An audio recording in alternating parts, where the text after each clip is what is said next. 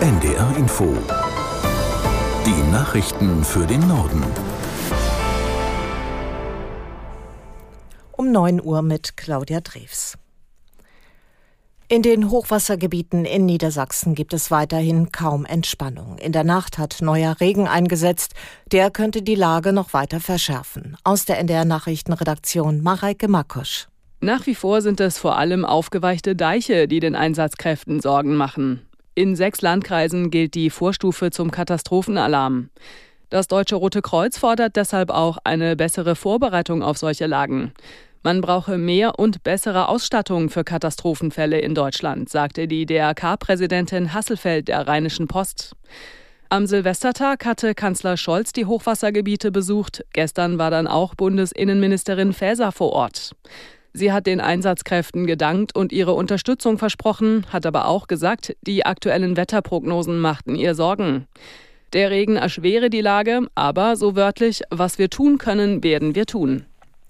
Die Zahl der Todesopfer durch die Erdbebenserie in Japan steigt. Die Behörden melden inzwischen mindestens 30 Tote. Seit gestern gab es mehr als 150 Beben. Das gesamte Ausmaß der Schäden ist noch nicht abzusehen. Aus der NDR Nachrichtenredaktion Pascal Küpper. Betroffen ist die Westküste Japans. Die Bewohner entlang der gesamten Küste sind zu Vorsicht aufgerufen. Das heftigste Beben hatte eine Stärke von 7,6. Fernsehbilder zeigten eingestürzte und niedergebrannte Häuser und dichten Rauch.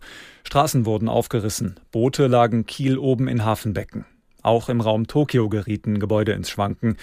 Immerhin konnten die Behörden eine Warnung vor einem fünf Meter hohen Tsunami wieder aufheben. Sie warnen aber für die Woche vor weiteren starken Beben und möglichen Flutwellen. In der Ukraine hat es in der Nacht und heute früh wieder zahlreiche russische Luftangriffe gegeben. Russland setzte laut ukrainischer Armee Drohnen, Marschflugkörper und Hyperschallraketen ein.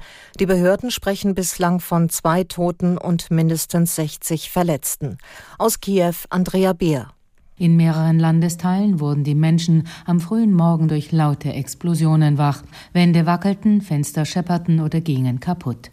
Die ukrainische Flugabwehr schoss mehrere Raketen ab und Rettungskräfte rückten aus, um Brände zu löschen und Verletzte zu versorgen. In der Hauptstadt Kiew brennen Wohngebäude und nachdem eine Gasleitung getroffen wurde, steigen schwarze Rauchwolken auf.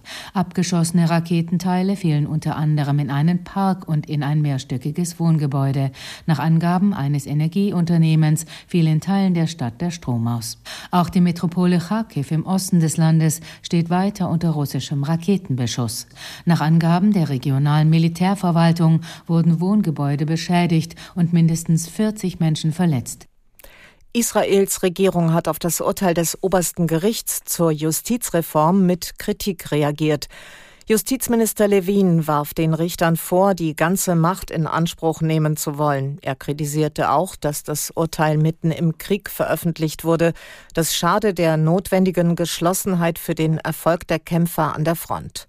Oppositionsführer Lapid hingegen begrüßte die Entscheidung, das Gericht habe seine Aufgabe erfüllt, die Bürger Israels zu schützen.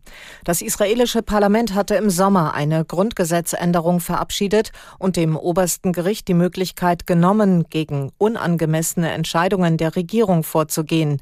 Das haben die Richter nun gekippt.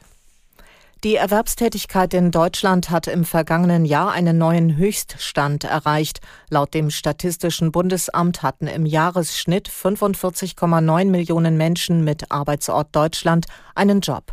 Das waren so viele wie noch nie seit der Wiedervereinigung. Eine Ursache war demnach die Zuwanderung ausländischer Arbeitskräfte. Die meisten neuen Jobs entstanden letztes Jahr in der Dienstleistung. Das waren die Nachrichten.